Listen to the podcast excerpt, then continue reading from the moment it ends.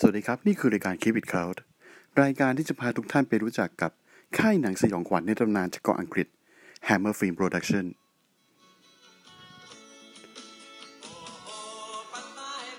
อ่าคนละแฮมเมอร์ฮัลโหลสวัสดีครับ สวัสดีค่ะแย่ นะฮะ เย่คลิปอิดเขานะครับ วันนี้มากันใน EP ที่สี่นะฮะ เย่ เย่ ก็อย่างที่เห็นตรงปกนะครับอ่า Hammer Film นะฮะ ก็คือเป็นเป็นอ่าค่ายหนังที่เราบอกไว้ในปลาย EP ที่แล้วนะครับ ว่าเราจะพูดถึงนะฮะอืมก็นะครับเอ่อ Hammer Film เนี่ยจริง ๆ แล้วเนี่ย มัน ก็เป็นหนึ่งในค่ายหนังที่เอ่อทำหนังสยองขวัญออกมานะครับอืมอ่าแต่ว่าจริง ๆ แล้วเนี่ย มันก็มีอายุค่อนข้างเยอะแล้วนะฮะ เป็น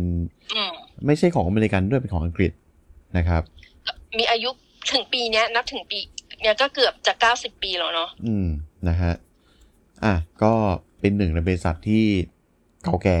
มาก ๆ นะฮะอืม ที่เราแบบเออเลือกเรื่องเรื่องของแฮมเมอร์เนี่ยนะคะมาทำเพราะว่า มันก็น่าสนใจเนาะเป็นบริษัทหนึ่งที่มีชื่อด้าของเป็นบริษัทอังกฤษที่มีชื่อในการผลิตหนังสยองขวัญในยุคเก่าๆอะ ในยุคพ่อยุคแม่อะไรอย่างเงี้ย เออ ซึ่งเราก็เคยดูมาบ้านตอนเด็กอะ่ะ คือเก่ามากอเออแล้วก็คิดว่า คนไทยหลายคนอาจจะลืมไปแล้วก็ได้ แต่ว่านักแสดงหลายคนของแฮมเมอร์อะก็ เออเขาเรียกไงก็เป็นที่รู้จักของคนดูในคนไทยอะหลายหลายหลายคนอยู่นะ อืมอืมแล้วเขาก็บอกว่าบริษัทเนี้ย ก็ขึ้นชื่อในการจ้างหนังสยองขวัญและแฟนตาซีอะเออ หลายคนก็อาจจะรู้จัก Dracula The Curse of Frankenstein หรือมัมมี่อะแต่ถึงแม้จะดังเพราะหนังสยองขวัญ แต่นั้นเป็นแค่หนึ่งในสามของหนังที่บริษัท Hammer ได้สร้างขึ้นนะคะ หนังส่วนใหญ่ของบริษัทนี้มีอีกหลายแนว ไม่ว่าจะเป็นแนวแบบ psychological thr- the thriller หนังไซไฟ film noir ก็มี historical epic ก็มีนะคะ ก็ EP นี้เราก็จะมาทำความรู้จักกับบริษัท Hammer Film Production ให้มากขึ้นกัน อืม นะครับ อะ จาก ที่ไปหาข้อมูลกันมานะครับ ก็เอ่อบริษัทนี้นะครับจริงๆแล้วเนี่ยก็คือเป็นบริษัทของเอ่อเกาะอังกฤษนะครับอืมอะก็โดยเราจะเล่า ตอนนี้เราขอขอขอแทรกนิดนึงขอเราจะเล่าแบ่งเป็นยุคอ่านะครับ อืมจะได้ชัดเจนละเอียดมากขึ้นอะโอเคค่ะ อืมนะฮะเอ่อเริ่มกันในยุค1930นะฮะยุค 30s นะฮะอ่ามี นักแสดงตลกแล้วก็นักธุรกิจขายยมนีนะครับคนหนึ่งที่ชื่อว่าวิลเลียมไฮส์นะครับค่ะเขาตั้งบริษัท Hammer Production ขึ้นมานะครับ เดือนอือฮึพฤศจิกายนปี 1934 นะครับ ที่กรุงลอนดอนประเทศอังกฤษนะครับ ก็ได้นำชื่อมาจากชื่อที่อ่าเป็นเหมือนแบบอ่าภาษาอังกฤษไม่เรียกลิงเนมอะใช่ไหมเอ้ยไม่ใช่ stage name นะฮะเป็นชื่อที่ใช้ในการแสดงนะฮะบนเวทีนะครับก็คือ Will Hammer นะครับคือวิลเลียมไฮนส์เนี่ยตอนแสดงเนี่ยเขาจะใช้ชื่อว่าอืม Will Hammer นะครับก็เลยเอาว่า Hammer เนี่ยเอามาใช้นะครับซึ่ง Hammer นะฮะก็มาจาก Hammersmith นะครับซึ่งเป็นชื่อของย่านหนึ่งในในลอนดอนที่วิลเลียมไฮนส์เนี่ยเขาอาศัยอยู่นะครับอ่าก็ใน ช่วงแรก ๆ นะครับก็ Hammer Production เนี่ยก็จะมีแต่หนังประมาณหนังตลก หนังดราม่านะครับ แล้วก็ตอนแรก ๆ เนี่ยจะมีดาราคนหนึ่งนะครับ ที่ชื่อว่าเบลล่าลูโกซี่นะครับเป็นอันนี้ถ้าใครสายหนังสยองขวัญแบบ hardcore หน่อยๆ ก็น่าจะรู้จักนะฮะอะเบลล่าลูโกซี่เนี่ย คือเขามารับบทนำในเรื่อง The Mystery of the Mary Celeste นะฮะ เป็นเรื่องเกี่ยวกับเรือผีที่ลอยมาติดชายชายฝั่งนะครับตัวเบลล่าเองเนี่ยก็คือเป็นนักแสดงระดับตำนานคนหนึ่งในสายหนังสยองขวัญนนะฮะ แล้วก็เป็นหนึ่งในคนที่แสดงเป็นท่านเขาแดกคิล่านะครับที่ใครที่ศึกษาสายสายหนังคลาสสิกอะไรเงี้ยน่าจะรู้จักนะครับ ในช่วงนี้เองนะครับวิลเลียมเนี่ยได้ได้เจอกับเอนริเก้กาเลลัสนะฮะเป็นชาวสเปนที่อพยพย้ายมาอยู่ที่ลอนดอนนะครับ แล้วก็ได้ตั้งบริษัทกันนะครับ เป็นบริษัทจัดจำหน่ายหนังนะครับ ใช้ชื่อว่า Exclusive Film นะฮะแต่ว่าในช่วงปีหนึ่งในช่วงยุค 30 นะฮะ ก็เกิดความตกต่ำในแวดวงหนังของอังกฤษนะครับ ก็น่าจะมีที่มามาจาก The Great Depression ที่ที่อเมริกานะฮะส่งผลให้บริษัทแฮมเมอร์เนี่ยล้มละลายนะครับ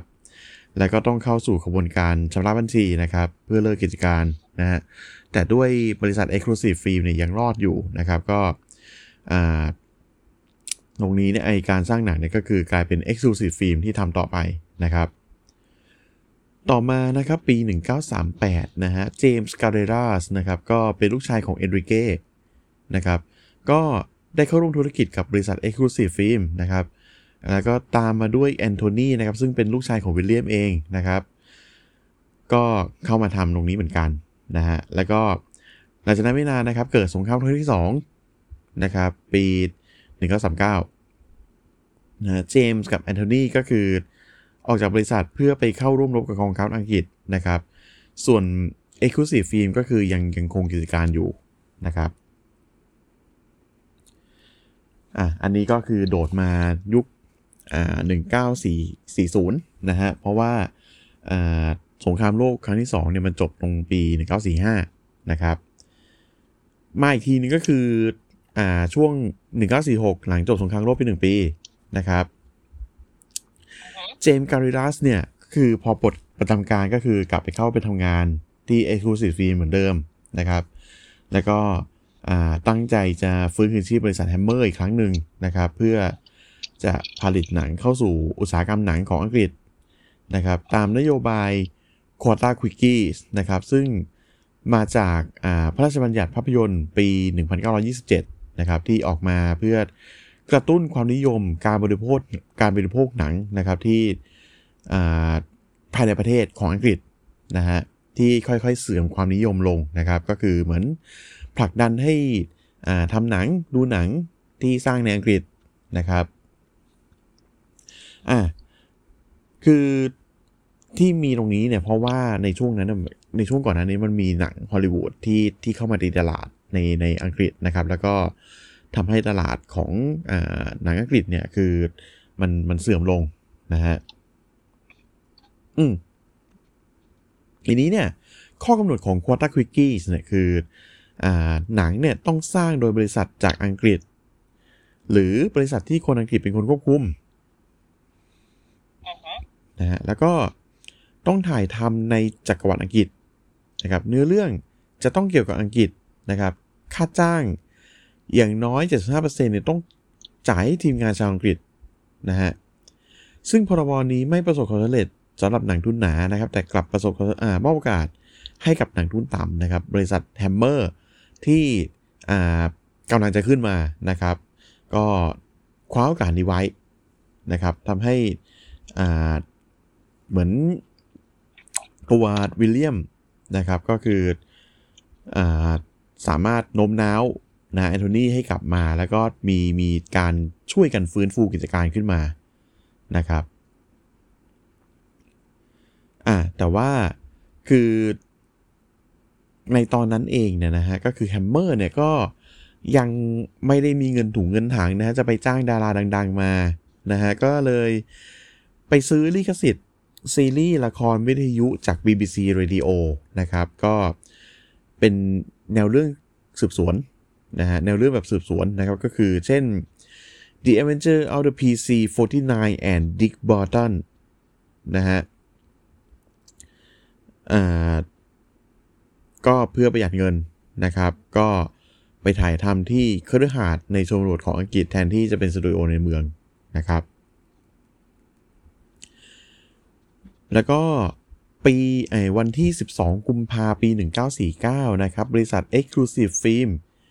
ก็ได้ตั้งบริษัท Hammer Film Production ขึ้นมาอย่างเป็นทางการอีกครั้งหนึ่งนะครับ โดยมีเอนริเก้แล้วก็เจมส์คาร์เรรัสแล้วก็วิลเลียมกับแอนโทนีไฮนส์เนี่ยเป็นกรรมการบริษัทนะครับ แล้วก็ตั้งชื่อออฟฟิศว่า Hammer House อะก็ภายหลังนะครับ ชาวบ้านเนี่ยมีการร้องเรียนนะฮะ เพราะว่า เป็นสตูเนาะก็มีการถ่ายทำกันนะฮะ แต่ว่าถ่ายทำตอนกลางคืนนะก็เลยเสียงดัง นะครับ ชาวบ้านก็เลยร้องเรียนแล้วก็ทำให้ต้องย้ายที่อยู่นะครับ จากดิอัลโคลสคฤหาสน์ยี่สามห้องนอนนะครับ มาเป็นโอเกลีโคดเอ่อโอเกลีคอร์ดนะครับอะต่อมานะครับในยุค 1950 นะครับ นี่คือยุคที่อ่าเป็นต้นกำเนิด Hammer Horror นะฮะ ข้อ 21951 นะครับอ่า Hammer ปรับปรุง Down Place ให้เป็น studio complex ที่ใช้ชื่อว่าอ่า Bray Studios นะครับโดยใช้ใช้ถ่ายหนังของ Hammer อีกหลายเรื่องนะครับ แล้วก็เป็นสตูดิโอที่เป็นองค์ประกอบสำคัญ ในการถ่ายหนังให้ได้บรรยากาศแบบ Hammer นะครับในปีเดียวกันนะครับบริษัท Hammer และ Exclusive Film นะครับได้เซ็นสัญญาจัดจำหน่ายจัดจำหน่ายหนังนะครับกับโรเบิร์ตลิปเพิร์ตนะซึ่งเป็นโปรดิวเซอร์หนังชาวอเมริกันนะครับ ตอนนี้มีชาวอเมริกันเข้ามาแล้วนะครับก็โดยบริษัท Lippert Lippert Pictures นะครับก็จะจัดจำหน่ายหนังของ Hammer ในอเมริกานะครับแล้วก็ Exclusive Film นะครับจะจัดจำหน่ายหนังของ Lippert ในฝั่งอังกฤษนะครับก็เรียกว่ายื่นหมูยื่นแมวกันนะฮะซึ่งโรเบิร์ตนะฮะยืนยันจะให้ดาราอเมริกันเนี่ยมาแสดงในหนังของ Hammer หลาย ๆ เรื่องในยุค 50 นะครับ ก็ในยุคนี้เนี่ยก็คือหนังของ Hammer เนี่ยเริ่ม นำไปฉายที่อเมริกาผ่านทางบริษัท l i p e r t Pictures นะครับอ่าก็มีเรื่อง The Last Page นะครับและได้ Terence Fisher นะครับผู้กำกับชาวอังกฤษมากำกับเรื่องนี้และต่อมาก็ได้การเป็นผู้กำกับหนังสยองขวัญคู่บุญของแฮมเมอร์อีกหลายเรื่องเลยนะฮะในช่วงต้นยุค 90 เนี่ยก็แฮมเมอร์ก็เน้นผลิตหนังแนว film noir นะครับซึ่งคือหมายถึงว่าเป็นแนว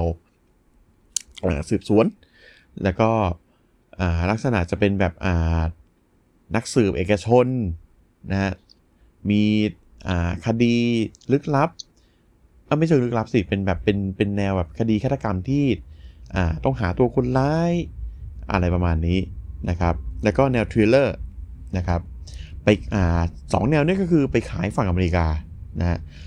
พอปี 1953 นะแฮมเมอร์เริ่มจัดผลิตหนังแนวไซไฟเป็นครั้งแรกนะครับ ได้แก่เรื่อง Four Sided Triangle นะฮะสามเหลี่ยมสี่เหลี่ยมสามเหลี่ยมมีสี่ด้านนะครับและ Spaceway นะฮะและในปี 1954 นะครับ ก็กลับมาผลิตหนังแนวประจนภัยก็คือเรื่อง The The Men of the Sherwood Forest นะฮะ ซึ่งเป็นหนังที่มีสีเรื่องแรกของ Hammer นะฮะ จุดกำเนิดของ Hammer Horror นะเกิดขึ้นเมื่อปี 1955 นะครับ ก็หลังจากที่ซื้อลิขสิทธิ์ทีวี อ่า ซีรีส์ทีวียอดฮิตของ BBC นะครับ เรื่อง The Quatermass Experience นะครับ Experiment นะครับการทดลอง Quatermass นะฮะซึ่งเป็นเรื่องแนวไซไฟนะครับเกี่ยวกับวิทยานักวิทยาศาสตร์นะครับ นามว่าศาสตราจารย์เบอร์นาร์ดควอเตอร์แมสนะครับ ที่ต้องปกป้องโลกจากเอเลี่ยนอืมนะฮะทางแฮมเมอร์เนี่ยก็คือนำมาดัดแปลงโดยมีให้ Val Guest นะครับเป็นผู้กำกับนะครับ ซึ่งก็คือเป็นผู้กำกับคู่บุญของแฮมเมอร์อีกคนหนึ่งนะครับ ผลจากการเซ็นสัญญาของอากับ Robert Lippert นะครับฝั่งอเมริกันนะฮะก็ทำให้มีดาราชาวอเมริกันไบรอันดอนเลวีนะครับได้รับบทศาสตราจารย์เบอร์นาร์ดควอเตอร์แมสและมีการปรับชื่อหนังก็คือได้รับเป็นบทนำอ่าเป็นบทนำนะฮะแล้วก็อ่าทำให้มีการปรับชื่อหนังเล็กน้อยจากคาว่า experiment นะฮะก็คือตัดตัว e ออก เหลือแค่ ตัดตัว e ออกนะครับ ก็เป็น experiment เหมือนเดิมแต่ว่ามันไม่มีตัว e นะครับออยากให้ล้อกับเรื่องตัว x อย่างเดียว ใช่นะฮะแล้วก็เพื่อให้ล้อกับ rating x นะครับ เนื่องจากยุคนั้นเนี่ย อังกฤษจัดระบบ rating หนังสยองขวัญให้เป็น rate x นะฮะซึ่งคือเหมาะกับผู้ชม 18 บวกขึ้นไปนะฮะปัจจุบันเขาก็เรียกหนังเรท X ว่าเป็น เรทสิบแปดอ่า เรทสิบแปดนะฮะ อะ ก็ อืมกลายเป็นว่าหนังเรื่องนี้ฮิตมากนะฮะฮิตเกินคาดเลยนะทำให้มี Quartermass 2 เป็นภาคต่อนะ ออกมาในปี 1957 นะฮะ แล้วก็ Quartermass เนี่ย ไอตัว Hammer นะฮะ ก็คือสร้างหนังไซไฟสไตล์เดียวกับ Quartermass คือ X The Unknown ซึ่งจริง ๆ แล้วจะให้เป็นภาค2นะภาคต่อของ Quartermass อ่าแต่ตัวในเจลนิวนะครับคนเขียนบทก็เจ้าของบริกสิทธิ์นะครับปฏิเสธ ไม่ให้ใช้ตัว Quartermass ในอ่าไม่ให้ใช้ตัวศาสตราจารย์ Quartermass ในหนังเรื่องนี้นะครับ เพราะไม่ชอบการแสดงของอ่าดอนเลวีนะเพราะงั้นก็เลยปลิวไปนะครับ อะ กลับมาที่แนวเรื่องสยองขวัญของแฮมเมอร์นะครับ ก็หลังหลังจากประสบความสำเร็จนะครับอย่างมากกับ The Quartermass Experience เนี่ย Experiment เนี่ย ทางแฮมเมอร์ก็คือ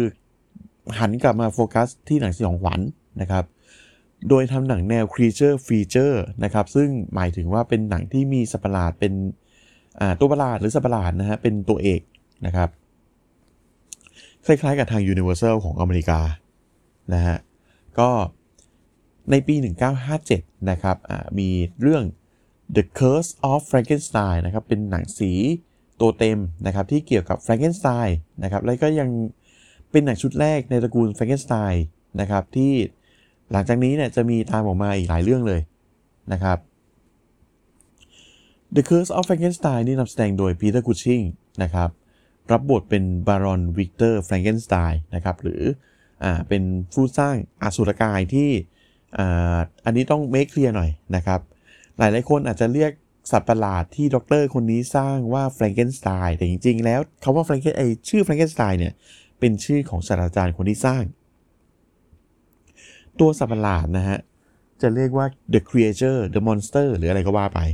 นะครับ แต่ไม่ได้ชื่อว่าแฟรงเกนสไตน์แน่นอนนะครับอะก็ บารอนอ่ามีปีเตอร์คูชิงนะฮะรับบทเป็นบารอนวิกเตอร์แฟรงเกนสไตน์ส่วน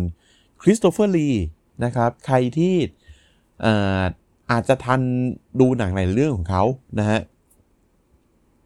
เป็นนักแสดงระดับตำนานเลยแกเสียไปแล้วนะครับ เสียเมื่อสองปีสามปีที่แล้วไหม ถ้าจำไม่ผิดอ่าสองพันสิบห้าสองพันสิบห้าอ่าสองปีโอ้โห นานแล้วนี่ อ่าหกปีแล้วเนาะนะคริสโตเฟอร์ลีนะครับ ก็อ่า รับบทเป็น The Creature นะครับในในเรื่องอ่า The Curse of Frankenstein นี้นะครับ อันนี้พูดถึงคริสโตเฟอร์ลีนิดนึง เขาเล่นเป็นซารูมานใน The Lord of the Ring เนาะใช่ อืม ถ้าเอางานเด่นๆนะซารูมานใน The Lord of the Ring อืมแล้วมีอะไรอีกไหมที่พอจะนึกออก เอาหนัง ก็มีต้องหมายถึงว่าหนังที่ไม่ใช่ของเออไม่ใช่หอยเมอร์แฮมเมอร์ใช่ที่นึกออกมูฟี่ตอนนี้นึกออกปแต่กซาติรูมันเรานึกออก เออแต่คือนึกออกเลยอีกอย่างหนึ่งคือเขาก็เคยทำเพลงแนว power metal โอ้โหร้องเกี่ยวกับชาเลอร์มานอ๋อเออกษัตริย์ชาชาโลเลอร์มามานนด้วยอ่าเพราะว่าฮะสายตระกูลของคริสโตเฟอร์ลีทางแม่มั้งสึ น่าจะสื่อไปได้ถึงว่าเป็นแบบเหมือนทายาทของกษัตริย์ชาเลอร์มัง อ่า จริง ๆ แล้ว เออ เล่นเรื่อง Star Wars Attack of the Clones ด้วย อืม Charlie and the Chocolate Fac- Factory ก็เล่น อ่าฮเหรอะจำไม่ได้แล้วนะ นั่นน่ะสิ เล่นเป็นไรอะ มีมีเล่นใน Star War ด้วย เจมส์บอนด์ใช่ก็มีเครดิตของเล่นเขาเป็นด็อกเตอร์วองกาเล่นเป็นด็อกเตอร์วองกาภาคไหนอะที่ที่นี่เล่นไงเอ่อจอห์นนี่เดฟเล่นเหรอชื่ะไนะใช่เขาเล่นเป็นด็อกเตอร์วองกาเอาเหรออ่าอ่าอ่าจำแล้ไม่วก็ได้ Revenge of the Sith ก็เล่น เล่นเป็นเขาดูกูในฮอบบิทก็เล่นเล่นเป็นเขาอ่าดูกูในใน Star War นะฮะอ่า Sleepy Hollow ก็เล่นปี 1999 นั่นก็อืมจอห์นนี่เดฟเล่นอีกเหมือนกันแล้วเล่นเรื่องอะไรอีกยูโก้หนังสมัยใหม่ แล้วก็เล่นใน Dark Shadow อ่า The Dark Shadow ที่เล่นคู่กับอ่าเจอจอห์นนี่เดฟบ่อยเหลือเกินจอห์นนี่เดฟบ่อยเหลือเกินเออในครอปส์บรายก็เล่น เออ Corpse Bride ก็เล่น ก็ Johnny นะนี่ฮะ Depp อีก ก็ Johnny Depp อีกนะฮะ เออแล้ว ใช่ Police Academy อะไรอย่างเงี้ยอะเอาประมาณนี้ประมาณนี้นะฮะ ก็อืมหลายเรื่องนะฮะ แต่บทเด่นๆที่ที่น่าจะเป็นแฟรนไชส์ดัง ๆ นะฮะ ก็คือ The Lord of the Ring เนาะเล่นเป็นซารูมาน Star Wars อ่า แล้วก็ Star Wars เล่นเป็น Count Dooku นะครับ อ่า อะกลับมาที่ Hammer นะครับ ก็ค่ะอ่าซึ่งปีเตอร์คูชิงนะฮะ กับคริสโตเฟอร์ลีเนี่ยสองคนนี้จะเป็นนักแสดงคู่บุญ เล่นในแฮมเล่นในหนังของแฮมเมอร์หลายเรื่องเลยหลังจากนี้นะครับอืมก็แล้วก็ทั้งสองคนเนี่ยก็คือเป็นเป็นหนึ่งในระดับพระกาฬของหนังสายสยองขวัญนี้เลยนะฮะก็อ่า The Curse of Frankenstein นะครับประสบความสำเร็จมากมากขนาดไหน ทุนสร้าง2 0 0 0 0นะฮะ270,000 ดอลลาร์สหรัฐนะครับทำรายได้ไป 8 ล้านอือฮึ ถล่มทลายนะฮะ ก็เออนะก็ก็เหมือนกับแบบว่าปูทางนะเป็นการปูทางที่แบบอ่าค่อนข้างจะอึกระทึกคึกโคมนะครับ ก็พอเรื่องนี้เนี่ย The Curse of Frankenstein นะประสบความสำเร็จแบบถล่มทลายขนาดนี้นะครับ ก็หนังแนวสยองขวัญเรื่องอื่นก็ตามมานะครับ ปี 1958 นะครับ ก็เอา Dracula จากบทประพันธ์ของ Bram Stoker นะครับ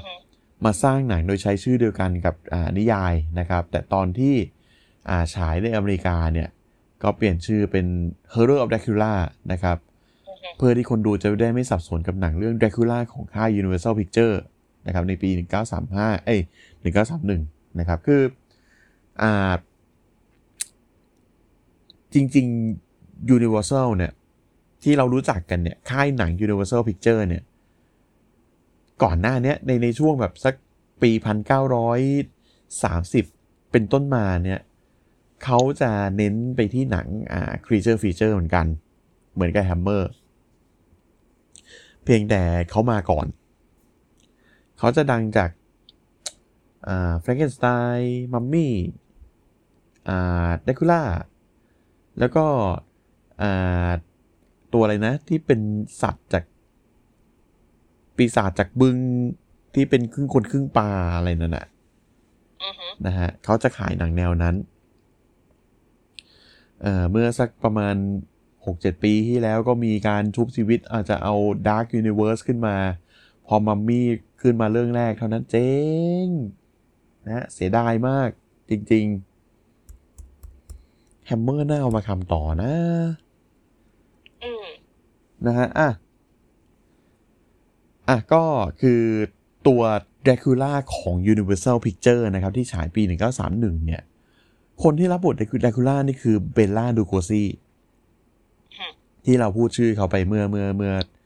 เมื่อตอนตอนแรกๆอ่าตอนต้นนะครับ Dracula เวอร์ชัน Hammer เนี่ยกำกับโดย Terence Fisher นะครับ แล้วก็อ่า คริสโตเฟอร์ลีเนี่ยมารับบทเป็น Dracula นะครับ ส่วนปีเตอร์คุชชิงเนี่ยจะมารับบทเป็นคุณหมอแวนเฮลซิงนะครับซึ่งเวอร์ชันนี้มีการคือเริ่มใช้ใช้เขี้ยวนะใช้เขี้ยวคือคืออ่ามีมี prop เป็นเขี้ยวแล้วก็ถ่ายเห็นเขี้ยวของเดคูล่านะครับ แล้วก็เริ่มใช้คอนแทคคอนแทคเลนส์สีแดงนะครับ ใส่เสื้อคอคว้านลึกอ่าเป็นผู้หญิงอะเนาะผู้หญิงนะครับ ตัวตัวละครผู้หญิงอะเนาะใส่เสื้อคอคว้านลึกนะฮะก็แล้วก็มีการเอาไม่ตอดการเอาริมไม้มาตอกไว้กับหัวใจนะครับ เออ แต่เวอร์ชันเนี้ยเราได้ดูคืออยู่ดีๆก็มีริมสำเร็จรูปมาวางแล้วอะคือคือมีใครก็ไม่รู้มามาใส่ไม้ให้เป็นริมอย่างเงี้ยนะเออริมกับค้อนอืมเออ คือมีครบเลยแหละ ไม่รู้มายังไง แต่มีครบเลยแหละ อาวุธที่เอาไว้สังหารเดคูล่าก็คืออยู่ในบ้านเดคูล่า ใช่ อะไรวะ นะอะเออมีเลือดสาด มีเลือดกระเซ็นใส่โรงแดคูล่านะฮะ แล้วก็นอกจากนี้เนี่ยคือตัวคริสโตเฟอร์ลีนะครับ ก็ยังเป็นคนที่ริเริ่มสร้าง character ให้เดคูล่าเนี่ยดูลึกลับชั่วร้าย แล้วก็มีแรงดึงดูดทางเพศด้วย นะครับอะขอแทรกนิดนึงเรานึกเมื่อกี้ที่ถามว่านอกเรื่องไหนที่นอกจากหนังของแฮมเมอร์ที่รู้จักเราลืมไป คือเรื่องเนี้ยมันไม่น่าลืมเลย ก็คือเขารับบทเป็นสคารามังกาฟรานซิสโกสคารามังกาในในเจมส์บอลปะ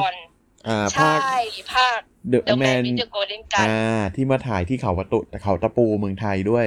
ใช่คือคือดูดูหลายรอบมากอืม แล้วก็ เออคือจริง ๆ ก็ เอ้ยมันมีมากกว่านั้น ฟูแมนจูด้วยอะ่ะอ่าฮะเล่นแต่ว่าอันนี้คือเขาเล่นเป็นคนจีน ซึ่งถ้าเป็นในยุคนี้ก็คง โอ้โห ไม่ได้นะคะ ไม่ได้หายเรื่องหลายราวเลยนะคะเอออะประมาณนี้นะฮะ ก็อะ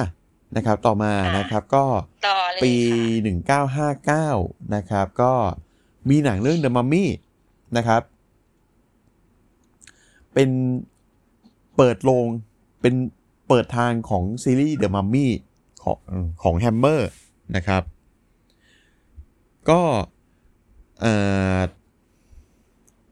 กำกับโดยนะครับ Terence Fisher นะครับนำแสดงโดย Peter Cushing นะครับ อ่า ในบทของจอห์นแบนนิงนะครับ แล้วก็คริสโตเฟอร์ลีนะครับ ในบทของ Kharis หรือ The Mummy นะครับ โดยในเนื้อเรื่องและ character เนี่ยนำมาจากหนัง The Mummy's Hand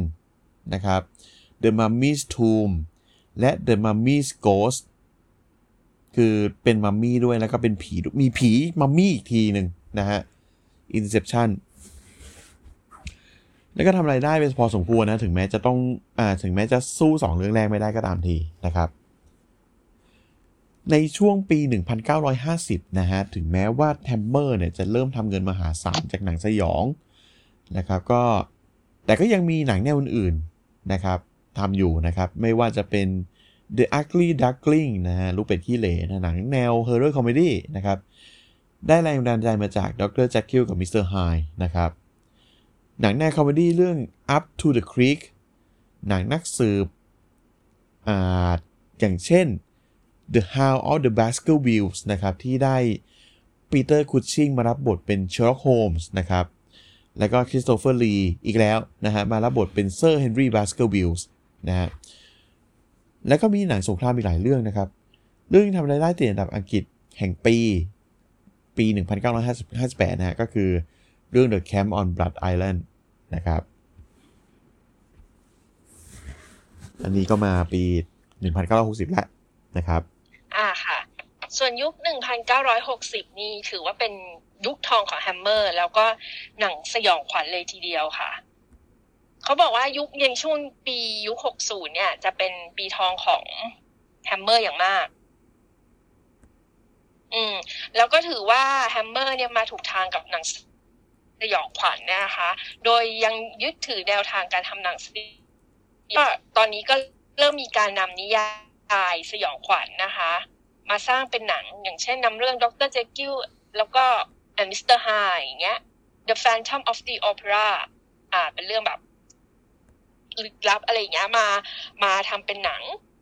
โรงนะคะ รวมถึงนำของงานของนักเขียนอย่างเช่น Dennis Wheatley H. Rider Haggard แล้วก็ J.B. Priestley อย่างเช่นเรื่อง The Devil Rides Out The Witches She The Vengeance of She The Old Dark House เนี่ยมาดัดแปลงจากนิยายของทั้งสามนักเขียนทั้งสามท่านมาสร้างเป็นหนังค่ะ แล้วก็ยังทำภาคต่อกับหนังสยองที่ประสบความสำเร็จก่อนหน้านี้ก็คือทั้ง Dracula ทั้ง Frankenstein กับ The Mummy คือตามมาเป็นพรวนเลยเป็นอีกหลายภาคเนี่ยนะคะ โดยส่วนใหญ่หนังของ Hammer จะมีจุดขายอยู่ตรงที่การใช้ฉากที่มีความรุนแรง แล้วก็ฉากที่มีการ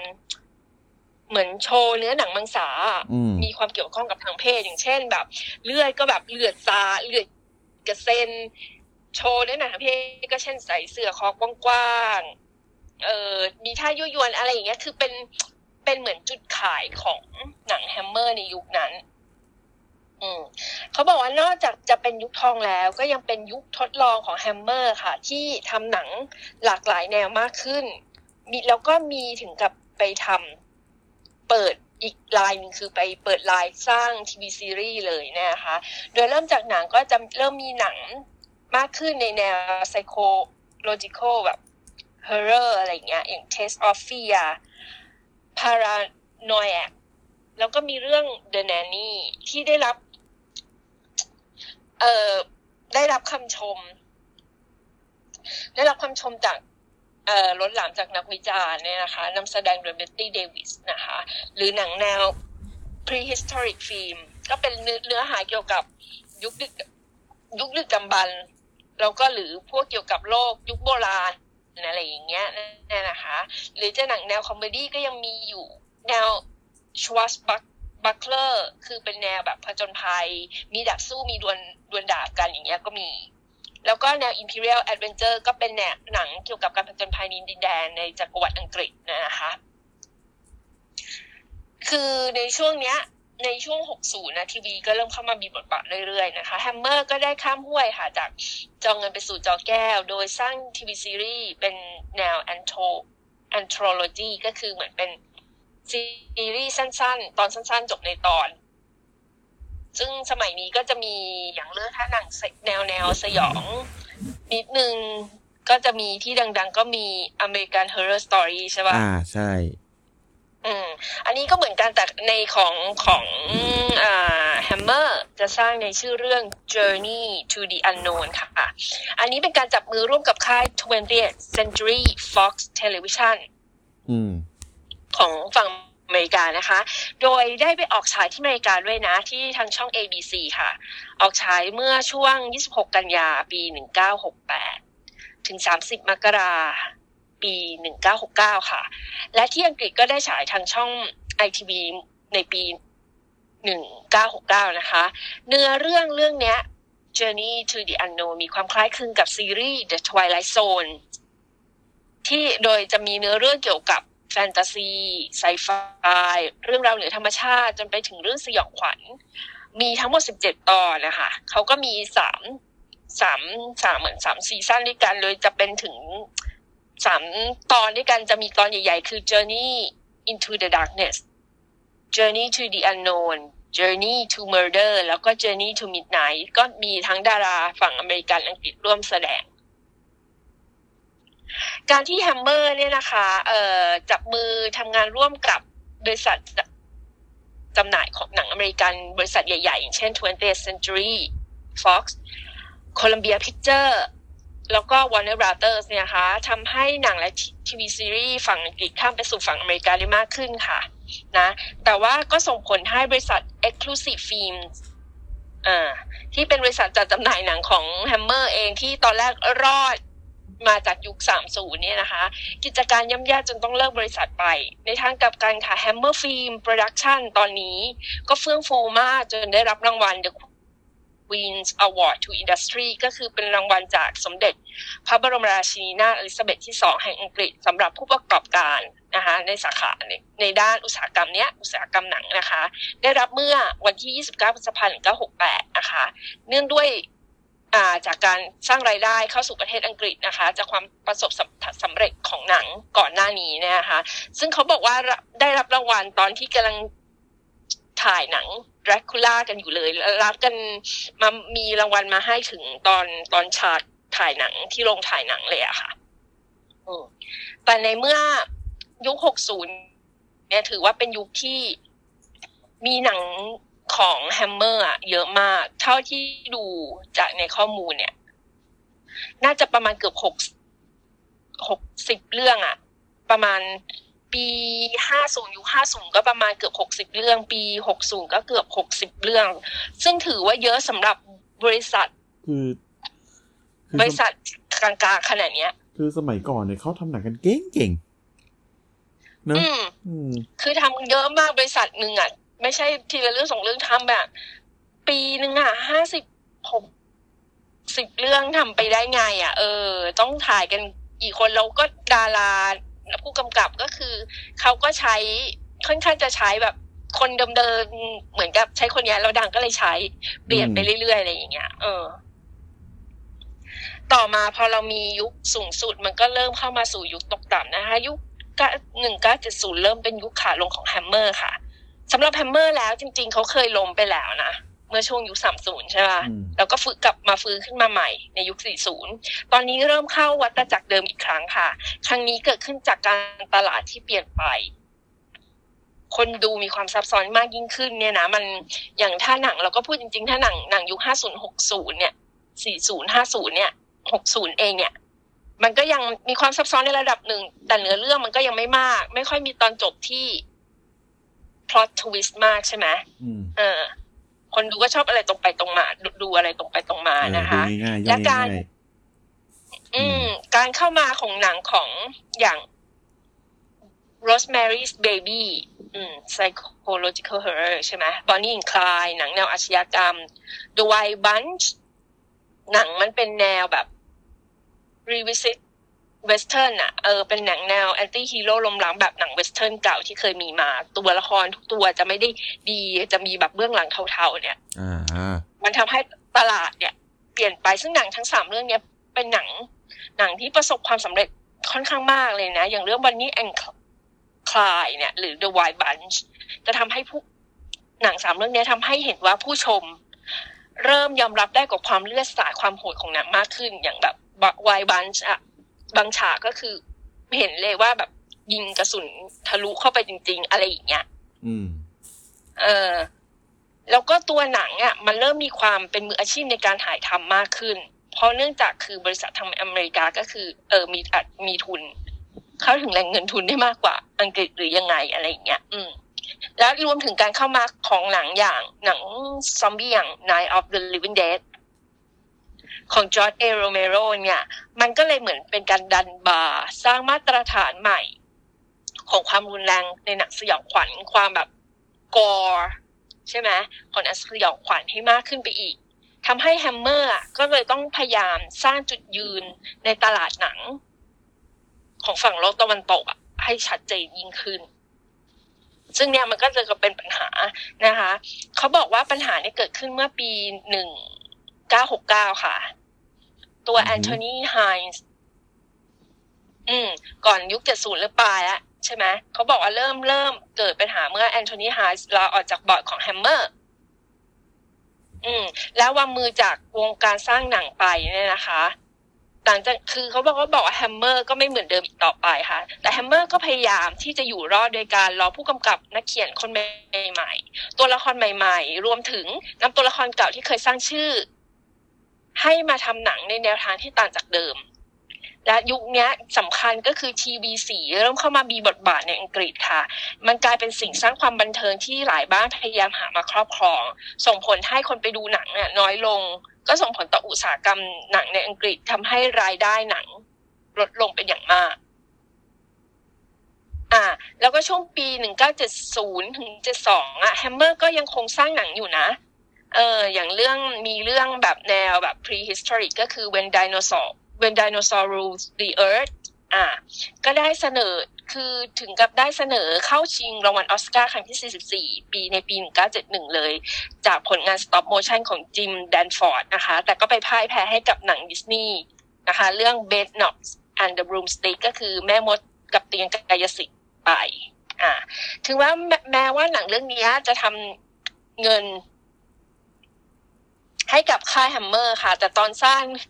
ในเรื่องนี้เงินแล้วเวลาไม่พอถึงกับต้องตัดหลายฉากทิ้งไป แล้วก็ไปใช้เอ่อ stock footage จากหนัง The Lost World ในปียุค30เลยทีเดียวเอามาใช้แก้ขัดเงินไม่พอเวลาไม่ทันอะไรอย่างเงี้ย อืมในช่วงเนี้ยแฮมเมอร์ก็ได้รับรู้ถึงศักยภาพของบริษัทดีว่าไม่สามารถไปตามทัน ของความโหดความมืออาชีพของบริษัทฝั่งอเมริกา เขาจึง เลือกที่จะยึดแนวทางเทรนด์ของหนังยุโรปต่อไปนะคะ แล้วก็เพิ่มเขาเรียกว่าเพิ่มการโชว์เนื้อหนังมังสาเพิ่มความเซ็กซี่เพิ่มเออเรื่องเกี่ยวกับใบในหนังให้มากขึ้น อืมแล้วก็มีหนังอย่างเรื่อง Vampire Circus Dracula AD 1972 เนี่ย แล้วก็ Satanic Rise of Dracula หนังมันก็นำ Dracula กลับมานำแวมไพร์เข้ามาเนี่ย ซึ่งเป็นถือว่าเป็นตัวที่เคยสร้าง ความสำเร็จสร้างทำตัวทำเงินให้แก่ค่ายในยุคก่อนๆเนี่ย ก็ไม่ประสบความสำเร็จค่ะ ถึงแม้ว่าจะมีการปรับฉากในหนังจากเดิมที่เคยเป็นฉากโบราณใช่ไหม setting ยุคก่อนๆอะไรเงี้ย ให้กลายเป็นเหตุการณ์ในยุค 70 เนี่ย อืม ปรับให้เข้ากับอารมณ์ยุค 60 70 เนี่ย ก็ยังโดนนักวิจารณ์เนี่ย สับแหลกจนถึงขั้นกับคริสโตเฟอร์ลีนักแสดงคู่บุญของแฮมเมอร์ ปฏิเสธไม่รับบทแดรกคูล่าในหนังเรื่องใดอีกนับจากนี้ต่อไปนะคะ แล้วเขาบอกในงาน press conference ของหนัง Satanic Rise of Dracula เนี่ยในปี 1973 ว่าบทแดกคูล่าเขาบอกว่าบทของแดกคูล่าเนี่ยมันตายไปแล้ว แล้วตอนนี้แดกคูล่าก็ใช้ชีวิตอยู่ในลอนดอนอย่างสุขสบายดีคือบอกให้แดกคูล่ายังเขาไปพักเถอะอืมให้บทเนี้ยมันไปพักซะเถอะเพราะว่าเขาแสดงจนน่าจะเบื่อแล้วอะเออเขาบอกว่าถึงแม้ ในวงการหนังแฮมเมอร์เนี่ยเริ่มจะประสบปัญหา คือเท่าที่ดูเนี่ย ในหกหกเก้านี่ยังดีอยู่ใช่ไหมเจ็ดศูนย์ก็ยังมีสร้างหนังแต่น้อยลง ในปีหนึ่งเนี่ยยังน้อยลงหกเจ็ดหนึ่งก็เริ่มยังสร้างอยู่เจ็ดสองก็ยังสร้างอยู่เจ็ดสามเริ่มน้อยลงเรื่อยๆอย่างเงี้ยเจ็ดสี่คือกลายเป็นปีเจ็ดศูนย์สร้างแบบ ลดลงไปครึ่งหนึ่งเลยอะเออ ยุคเจ็ดศูนย์เนี่ย อืม แล้วเขาก็บอกว่าแต่กับ เออหนังที่กับสร้างทำเงินอะกับไม่ใช่หนังสยองขวัญอีกต่อไป กลายเป็นหนัง comedy ค่ะ เพราะว่าเอ่อแฮมเมอร์นำหนังแนว comedy อะค่ะ โดยไปซื้อลิขสิทธิ์ไปดัดแปลงมาจากซิทคอมหลายเรื่องในอังกฤษนะคะ แล้วก็ประสบความสำเร็จพอสมควรเลย อย่างหนังเรื่อง On the Buses อ่าดัดแปลงมาจากซิทคอมชื่อเดียวกันนะคะนำมาสร้างหนังในปี 1971 มันถือว่าเป็นสปินออฟอะเออ ไม่เชิงภาคต่อเป็นสปินออฟแตกออกมานะคะ ซึ่งเออซิทคอมเรื่องนี้ฉายทางช่องไอทีวีจนมีภาคต่อนะ คือทำเงินจนมีภาคต่อก็คือภาค Mutiny on the Buses ปี1972แล้วก็ Holiday on the Buses ปี1973เขาก็ถือว่าเป็นการกลับไปจับหนังหนังแนว comedy อีกครั้งหลังจากคือก่อนหน้านี้สิบปีอะสิบกว่าปีเนี่ยแทบจะทำแต่เรื่องสยอง thriller อะไรอย่างเงี้ยมาตลอดเลยอะไร อืมเขาบอกว่าละสุดท้ายของแฮมเมอร์ในยุคเจ็ดศูนย์อะ เออ เกิดตั้งแต่ปีหนึ่งเก้าเจ็ดสี่เป็นต้นมาระยะการสร้างหนังมันจะฉีกแนวออกจากโกธิกฮอร์เรอร์ที่เคยสร้างชื่อและสร้างรายได้ให้บริษัทมาเนิ่นนาน โดยปีหนึ่งก็จะสีบริษัทแฮมเมอร์ได้จับมือกับชอ w Brothers ชอบวัเทอร์เฉยเลยจริงๆแบบเอาจริงฮะแบบเออชอเทชอ w Brothers ฮ่องกง ซึ่งถ้าก็คือเราคนบ้านเราคุ้นกับชอ w Brothers มากกว่าว่าเป็นเออหนังจีเออ ว่าเป็นหนังแบบจีนหนังกำลังภายในจีน เออหนังหลาย ๆ เรื่องอะ เออ คือเราอาจจะ คุ้นคุ้นชินกับชอ w Brothers มากกว่าเนาะอืมเออฮ่องกงเขาสร้างเรื่อง The Legend of the Seven Golden Vampire แบบ ฮะตำนานเจ็ดเวนพายทองคำให้เลี้ยงโดยพันธมิตรมิดมิดมิดมิดอย่างนี้เหรอเออสมัยก่อนต้องเป็นทีมภาคอินซีย์นะฮะเออทีมพากย์อินทรีพันธมิตรมิดมิดมิดมิดอะไรอย่างเงี้ยคือแบบเฮ้ยตอนที่เราหาข้อมูลก็มีเรื่องนี้อยู่ด้วยอะเขาเป็นการนำกังฟู มายำรวมกับหนังแวมไพร์คือไอ้หนุ่มกังฟูสู้แวมไพร์อะไรอย่างเงี้ยเป็น เออเป็นแวมไพร์ในตำนาน แล้วก็ยังได้ปีเตอร์คุชชิงมาเป็นแวนเฮลซิงมาเป็นศาสตราจารย์จะไม่ได้ว่าเป็นแวนเฮลซิงแต่คือในเรื่องอะเป็นศาสตราจารย์ คือคืองงมาน่าจะคือจำไม่ได้ว่าเป็นแวนเฮลซิงหรือเปล่าแต่รู้ว่าจำได้แค่เป็นศาสตราจารย์อืมมาสอนนักศึกษาที่เป็นคนจีน แล้วก็เล่าถึงตำนานที่ เอ่อผู้ชายคนหนึ่งเมียเมียโดนแวม เมียโดนแดคูล่าหรือแวมไพร์จับไปอะไรเงี้ยแล้วก็นักนักศึกษาก็เข้ามาหาก็บอกนั่นมันตำนานของปู่ปู่ผมเองอะไรอย่างเงี้ยเออแล้วก็ไปตามล่าแวมไพร์ตัวนั้น อืม เออ แต่ผลคือคือคือยุคนั้นน่ะยุคยุคเจ็ดศูนย์คือหนังกังฟูมันเข้ามาการต่อสู้แบบเอเชียบรูสลีอะไรอย่างเงี้ยเข้ามาใช่ไหมปรากฏว่าหนังมันมันรายได้ไม่สวยสักเท่าไหร่เลย เออ แต่ว่าหนังมันมีภาคต่อด้วยนะ แต่อันนี้จะไม่พูดถึงจะพูดก็คือกลับมาต่อแฮมเมอร์ก็ยังสร้างหนังอีกเรื่องหนึ่งเหมือนแบบลมหายใจในหนึ่งเก้าเจ็ดสี่อะก็เว้นไปคือไอ้Legend เนี่ยเป็นเรื่องสุดท้ายของปีหนึ่งเก้าเจ็ดสี่เอเออ แล้วก็ถือไอ้ไอ้เรื่องเมื่อกี้ Legend of the Seven Golden Vampire สื่อถือว่าเป็นเรื่องสุดท้ายในตระกูลพวกผีดิไอ้ผีดูดเลือด Dracula film อืม ก็คงเป็นเรื่องสุดท้ายซึ่งเจดีออย่างแล้วนี้แล้วก็ปวดหัวเหลยเกินซึ่งดีแล้ว เออนะฮะแล้วก็แฮมเมอร์ก็ยังดิ้นเฮือกสุดท้ายกับการสร้างหนังคือใน1976ค่ะ คือเรื่อง To the Devil a Daughter คราวนี้มันเป็นเรื่องแนวแนวๆกลุ่มเขา worship อืมกลุ่มลัทธิอะไรลัทธิอะเออ แต่อันนี้เป็นการร่วมทุนกับบริษัทหนังจากฝั่งเยอรมนีตะวันตกเนาะและแปลงจากนิยายของเดนิสวิลลี่ที่เคยสร้างก่อนหน้านี้ The Devil Rise Out นะคะ แต่ว่าปรากฏว่าตัวคนเขียนไม่ปลื้มกับหนังเรื่องนี้ เพราะว่าบอกว่ามันไม่ได้เขียนเนี่ยเนื้อเรื่องเนี่ยในหนังก็ไม่ได้ตามเนื้อเรื่องในนิยายเลย แล้วก็เขาบอกว่าคนเขียนบอกมันดู อนาจารน่ะเออ เพราะเนื่องจากดาราที่รับเป็นบทลูกสาว อายุเพียงสิบสี่ปี แล้วตอนถ่ายหนังมันมีฉากที่ ต้องเปลือยด้านหน้าด้วยอะอืม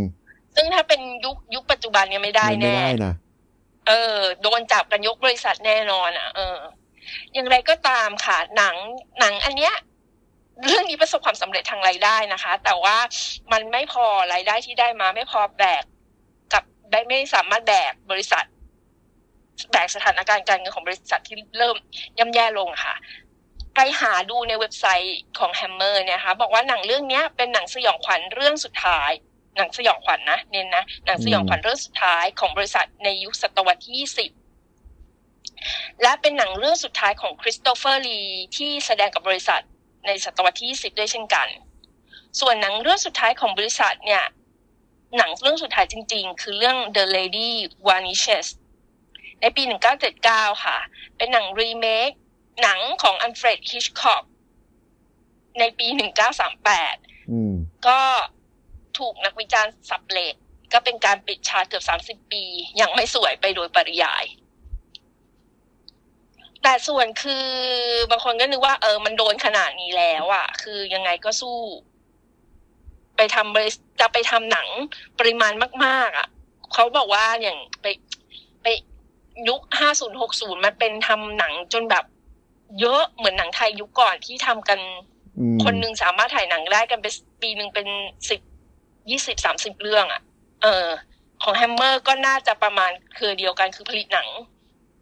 เยอะๆแต่ตอนเนี้ยคือมันไม่ใช่แล้วไงอืม พอนึกว่าไม่ไหวแล้ว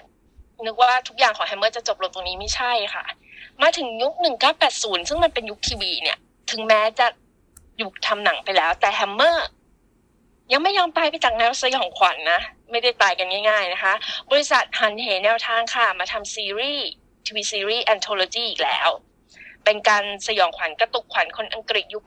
80 เริ่มด้วย Hammer House of Horror ออกอากาศทางช่อง ITV ช่วง 13 กันยาถึง 6 ธันวาปี 1980 ไอไอทีวีที่ว่านี่คือไม่ใช่ของบ้านเรานะ อืม มีทั้งหมด 13 ตอน โดยเนื้อเรื่องจะมีตั้งแต่เป็นเรื่องเกี่ยวกับแม่มด หมาป่า ผี พวกนับถือปีศาจอะเออ แล้วก็มีวูดู ไปจนถึงเรื่องแบบพวก คนชนเผ่ากินคนอะไรอย่างนี้ไปเลยอะเอออืมซึ่งตอนนั้นอะเพียร์สบรอสแนนสมัยหนุ่มๆ ก็เคยเล่นนะ เป็นเหยื่อรายสุดท้ายของเออในตอนที่เก้าชื่อตอน Carpathian Eagle ด้วยนะอืม ยังหนุ่มๆอยู่เลย แล้วก็ต่อมาในปี1984ค่ะ ก็ออกมาอีกชุดหนึ่งอ่าทีวีซีรีส์ชุดหนึ่งในชื่อ Hammer House of Mystery and Suspense นะคะ มีแค่ซีซั่นเดียวมี 13 ตอนเช่นกัน ก่อนที่ชื่อของ Hammer จะห่างหายไปจากวงการของบันเทิงของอังกฤษ แล้วก็ห่างหายไปจากวงการหนังสยองขวัญ ก็หายไปเกือบประมาณ 10 ปีนะคะ จนมาถึงปลายยุค 2000 จนถึงยุค 2010 ก็คือยุคปัจจุบันเนี่ยค่ะแฮมเมอร์เนี่ยเราก็เห็นแล้ว มันก็เปรียบเสมือนดราคูล่านะ คือจะตายก็ตายไม่ได้ ไม่ตายสักทีอะคือโดนปลุกผีขึ้นมาปลุกชีพฟื้นคืนชีพมาตลอดเนี่ยนะคะอืมในปี 2007 ค่ะ ก็มีข่าวว่ามหาเศรษฐีด้านสื่อของเนเธอร์แลนด์อย่างจอห์นเดโมนะคะ เขาคือเจ้าของลิขสิทธิ์รายการ The Voice อ่าฮะอ่านะคะเขาอ่าได้ซื้อลิขสิทธิ์ของบริษัทแฮมเมอร์มา แล้วก็มีถือเป็นคนถือลิขสิทธิ์หนัง ในมือกว่าสามร้อยเรื่อง เออ แล้วเขาบอกว่ามีแผนจะกลับมาเปิดสตูดิโอถ่ายหนังใหม่ โดยให้ไซมอนโอ๊กแล้วก็มาร์ชชิปเปอร์นะคะ มาบริหารงานนะคะ โดยหนังเรื่องแรกที่กลับมานะคะ ภายใต้เจ้าของใหม่นะคะ ก็คือเรื่อง Beyond the Rave อืมอืมเป็นหนังแวมไพร์ที่ใช้เหมือนปาร์ตี้อะอ่า เออล่อเหยื่อ มากระดูดเลือด เออ นะคะ แต่หนังเรื่องนี้ค่ะ ออกฉายทาง MySpace TV ไม่รู้ใครยังจำได้ป่ะเว็บ MySpace อื้อหือนานมากอะ MySpace TV อะเออ แต่ว่าอันนี้ไม่ได้ผลิตโดย Hammer นะคะ ตอนนั้นให้บริษัทชื่อว่า Pure Grass Film ผลิต อะแล้วตามมาด้วย Wake the Wood ในปี 2009 อันนั้นร่วมกับบริษัทหนังจากประจากไอร์แลนด์อือหือคือพอมาปลายยุคหลังเนี่ย คอสยองขวัญน่ะในคอหนังหนังหนังสยองอะไรเงี้ย น่าจะเริ่มจำแฮมเมอร์ได้จากปีหนังปี 2010 คือหนังเรื่อง Let Me In นะคะ เป็นรีเมคหนังแวมไพร์จากสวีเดนนะคะ รีเมคหนังแวมไพร์ที่ชื่อ แปลเป็นชื่อภาษาอังกฤษคือ Let the Right One In อ่านะคะนะฮะในในเวอร์ชัน Let Me In เนี่ยเวอร์ชันของของ Hammer เนี่ย ได้แม t รีฟส์นะคะ ผู้กำกับหนังเรื่อง Cloverfield มากำกับ แล้วก็นำแสดงโดยโคลอีโคลอีมอเรตซ์เอ่อเกรซมอเรตซ์นะคะ ก็ปรากฏว่าคือตัวตัวหนังก็ได้รับเสียงตอบรับดีทั้งเวอร์ชั่นของสวีเดน แล้วก็เวอร์ชั่น รีเมคของแฮมเมอร์นะคะก็กลับมาเออคนก็กลับมารู้จักอีกครั้ง เอ๊ะถ้าแบบคนไทยก็เออค่ายนี้อะไรอย่างเงี้ยอืมเริ่มชื่อคุ้นหู แล้วปี 2011 ค่ะมีหนังเรื่อง The Resident ก็ได้ดารานำอย่างฮิลลารีสแวงก์มา แล้วก็เจฟฟรีย์ดีนมอร์แกน คนที่รับบทนีแกนอืมในเรื่อง The Walking Dead แสดงลีเพซก็คือทรันดูอิลใน Hobbit เออและสุดท้ายก็ได้คริสโตเฟอร์ลีค่ะตำนานของแฮมเมอร์กลับมาเล่นหนังกับแฮมเมอร์อีกครั้ง และเป็นเรื่องสุดท้ายที่ได้ร่วมงานกับแฮมเมอร์ก่อนที่เขาจะเสียชีวิตในปี 2015 อืมต่อมาปี 2012เลยนะคะแฮมเมอร์อันนี้เป็นการร่วมทุนกับบริษัทหนังอีกหลายบริษัทนะคะ ได้สร้างได้อ่าสร้างหนัง The Woman in Black อันเนี้ยคนไทยจะรู้จักดีเลย เพราะนำแสดงโดย Daniel Radcliffe เพราะถือว่าเป็นหนังอืมเรื่องน่าจะเรื่องแรกป่ะ เรื่องแรกนอกจาก เออนนอกอกจากจากแฮแฮร์ร์รี่รี่พพออตตเตเตออร์รอ่าเออใช่เดี๋ยวนะนึกก่อน มันน่าจะมีก่อนหน้านี้หรือเปล่านะ ไม่ชัวร์เออ แต่ว่าน่าจะเป็นแบบคือพอเป็น เออพอเหมือนกับนักแสดงนำอะฮะเขาก็เลยเหมือนกับ เออคนก็ อยากมาดูว่าเฮ้ยจากหนังที่เล่นเรื่องพ่อมดแม่มดมาเล่นหนังแบบลึกลับเนี่ยเป็นหนังผี เขาบอกว่าและยังเป็นหนังเรื่องแรกของแฮมเมอร์ที่เกี่ยวกับผีด้วยนะอืมเออโดยในเรื่องนี้แดเนียลเขาต้องมารับบททนายหนุ่มผู้เป็นม่ายที่ต้องไขปริศนาของผู้หญิงชุดดำที่หลอกหลอนอยู่ในคฤหาสน์แห่งหนึ่งที่ที่จะเขาจะต้องไปจัดการ ให้ลูกความเขาเนี่ยนะและหนังเรื่องนี้ทำรายได้ไปอย่างมหาศาลถึง129ล้านดอลลาร์สหรัฐอืมทำให้คนกลับมารู้จักแฮมเมอร์อีกครั้งในยุคปัจจุบันมากขึ้น ในปี 2014 ก็ยังมีหนัง เออ ก็ได้อันเนี้ยได้รับคำชมเหมือนกันนะ The Quiet Ones แล้วก็มีภาคต่อของ The Woman in Black Angel of Death ภาคต่อของที่บอกว่าเป็นภาคต่อนะคะอ่าแต่อันนี้ก็คือไม่ได้เกี่ยว เนื้อหามันไม่ได้เกี่ยวกับภาคแรกอืมถึงแม้ว่าจะทำเงินอยู่บ้างแต่มันก็ ไม่ได้เปรี้ยงป้านในบ้านเราเงียบเงียบอืมไม่เปรี้ยงป้านเท่าภาคแรกเท่าไหร่ ก่อนจะเงียบหายไปหลายปี แล้วก็กลับมาโผล่อีกทีก็ปี เมื่อปี 2019 กับ The Lodge เป็นหนังแนว psychological horror ได้รับเสียงตอบรับจากนักวิจารณ์ค่อนข้างดี ถ้าถามว่าอ้าวเออ แล้วอยู่ดีๆ สถานะในปัจจุบันของบริษัทเป็นไง ตอนนี้คือเงียบ คือเราไปหาข้อมูลมา ดูจากเว็บไซต์ Official ของบริษัท ช่องทางการสื่อสารต่างๆ ที่พวกสื่อต่างๆ ใช้อย่างของบริษัทใช้ Facebook IG Twitter คือเงียบ Facebook นี่โพสต์ล่าสุดคือเมื่อต้นปีเนี้ยคือเหมือนเหมือนนักแสดงที่แสดงให้ยุคเก่าอะของของแฮมเมอร์เสียเขาก็โพสต์ไว้อะไรอืมวันที่สี่มกราแล้วก็ไม่มีโพสต์อะไรอีกเลย ไม่มีแบบเหมือนนิ่งสนิทไปเลยอะ คือเราก็หวั่นใจอะว่า เกิดอะไรขึ้นกับบริษัทอีกหรือเปล่าวะเออเพราะจริง ๆ ในใจก็ยังแอบหวังให้แฮมเมอร์ยังสร้างหนัง หรือทีวีซีรีส์อยู่ เพราะว่ามันเป็นกลิ่นอายแบบ ความเป็นอังกฤษอังกฤษอะคือเออ แล้วถือว่าเป็นหนังที่อือหืออืมมันเป็นมันถือว่าเป็นบริษัทที่ถือว่าเป็นบริษัทที่สร้างหนังสยองขวัญจนมันกลายเป็น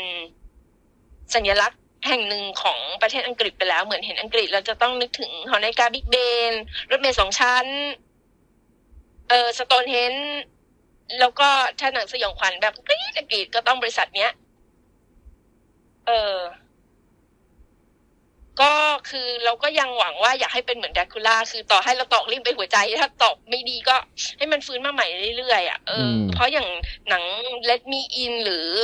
เรื่อง The Woman in in Black เนี่ยจริง ๆ คือเราก็ชอบนะ คือมันมันสยองจริง ๆอะน่ากลัวแบบเย็นตอนที่แบบ The Woman in Black โผล่มาอือหือยังจำยังจำได้ติดตา ถึงตอนที่ไฟมันดับทีละดวงแล้วโผล่มา คือมันรู้ว่าเป็นยังไงก็ต้องโผล่มา แต่ว่าคือเหมือนจังหวะมันได้อะมันก็ยังน่ากลัวอยู่นะอือหือเออ แล้วก็ตอนสุดท้ายอะเออ มันก็จบได้แบบน่าถกเถียงดีว่า สุดท้ายมันเกิดอะไรขึ้น อืม ก็สำหรับใครที่ยังไม่เคยดูหนังแฮมเมอร์เพราะจริง ๆ เนี่ยอีกอีกจุดด้อยอีกจุดหนึ่งคือ เราอยากก็อยากให้ทางบริษัทอะแฮมเมอร์เผยแพร่หนังยุคเก่าๆลงสตรีมมิ่งหรืออะไรสักอย่างคือเราไม่ในเมืองไทยอะเราไม่รู้ไม่แน่ใจว่าในอังกฤษมันดู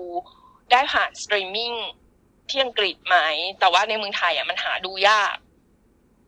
คือแบบดูให้ถูกลิขสิทธิ์อะใช่ไหม เออ ซึ่งตอนนี้ถ้าสำหรับใครอยากจะรู้จัก อืม หนังให้มากขึ้น ก็มันก็เราไปหาข้อมูลมา จากเว็บแบบพวกเว็บสยองขวัญชื่อดัง Bloody Disgusting อะเขาก็ได้เขียน ว่าคู่มือ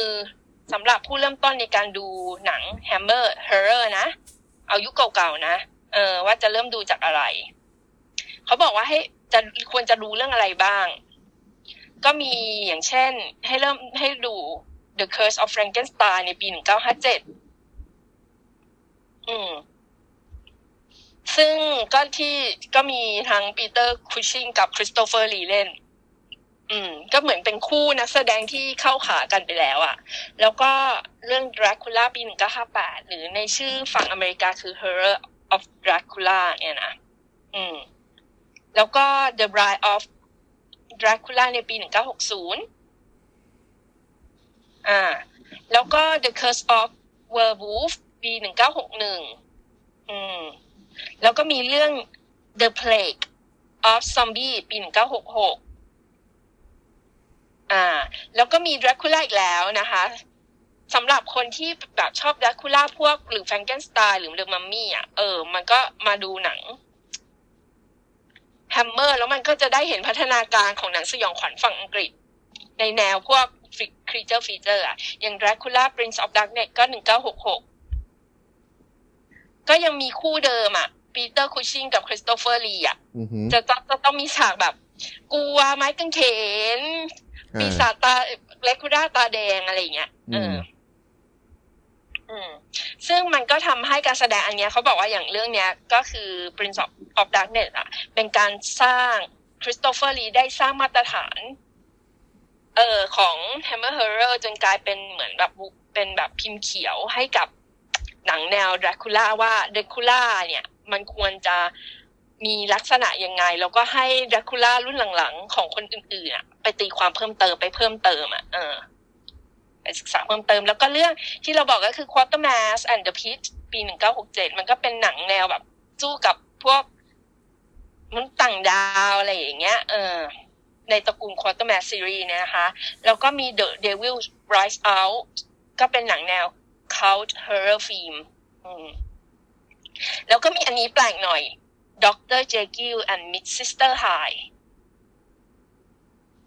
ปี 1970 คือเราไม่ใช่ Mr. Hyde แล้วเป็น Sister Hyde ด้วยนะ เออ เป็นงงผู้หญิงกับผู้ชาย เออ แล้วก็มี อันนี้มันจะเป็นยุคยุคปลายยุคของ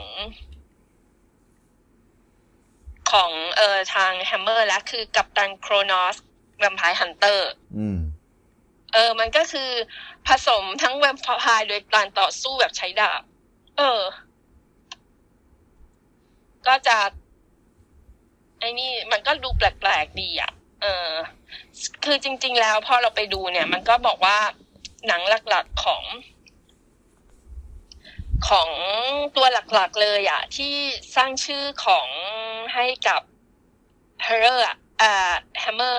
Horror เนี่ย ก็เป็นพวกตระกูล Frankenstein ก็คือ The Curse of Frankenstein Dracula แล้วก็ The Mummy ถ้าใครชอบพวกเนี้ย ก็ไปหาดูในตระกูลนี้ได้ มันมันจะดีมันไม่ดีอะไรอย่างเงี้ย เออ ก็ลองไปหาไปหาดูกันได้ เออ แล้วก็จะมีหนังหนังแบบพวกที่เราไม่คุ้น อ่า ถ้าจะไปหาดูเพิ่มเติมก็อย่างแบบ นอกจาก The Mummy แล้ว ก็มี Rasputin and the Mad Monk ด้วยนะ อืม แล้วก็มี Bride of Dracula ก็มี แล้วก็ Phantom of the Opera ก็เคยทำนะ แล้วก็อันนี้ก็น่าสนใจค่ะ ซึ่งเป็นเอ่อคาเตสดราคูล่าคนที่แสดงเป็นคาเตสเนี่ยก็คืออิงกริดพิตซึ่งถือว่าเป็นอีกคนนึงถ้าคุณจะสร้าง แบบเหมือนคาเตสดราคูล่าคือดัดแปลงน่าจะดัดแปลงมาจากบทประวัติของตำนานอย่างอลิซาเบธบาตอรีอะคุณก็ต้องมาดูอิงกริดพิตว่าแต่งตัวยังไงทำหน้ายังไง อืม แล้วก็มีเรื่องเดอะกอ g อนก็คือเกี่ยวกับตัวกอ g อนเนี่ยแหละ เออ แล้วก็มีเรื่องอ่าพวกมัมมี่หรืออะไรอย่างเงี้ย ก็สมควรดูอยู่แล้ว werewolf เนี่ยนะคะ แล้วอืมก็ประมาณเนี้ย ก็ลองไปดูแต่ถ้า สมมติมันหาดูไม่ได้จริง ๆ ถ้าบอกว่ายังไม่เคยดูเรื่องไหนของ Hammer อะ หาง่ายที่สุดตอนนี้น่าจะเป็นเรื่อง Let Me In กับ Women in Black เอ่อ Woman in Black เออ ซึ่งถ้าใครไปดูแล้ว เออ อยากมาคุยก็เออ มาคุยมาทักกันได้ ทักทายกันได้ว่า เฮ้ยดูมาแล้วแล้วตกลงตอนจบเป็นยังไง โดยเฉพาะ Woman in Black เนี่ยมีช่วงหนึ่งอะดูแล้วคาใจมากจนถึงไปหาว่าทำไมตอนตอนจบมันเป็นอย่างเงี้ยอืมเพราะว่า The Woman in Black มันมาจากนิยายมาก่อน อ่า นะฮะ อืมอืมก็ประมาณขนี้องมั้ยเราข้อมูลก็จบ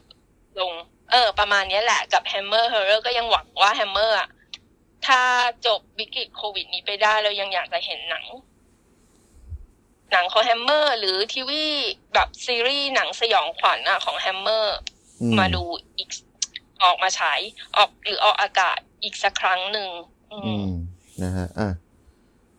วันนี้นะครับก็ข้อมูลเกี่ยวกับอ่าค่ายหนังแฮมเมอร์นะครับ ก็ประมาณนี้แล้วกันนะครับ ยังไงค่ะ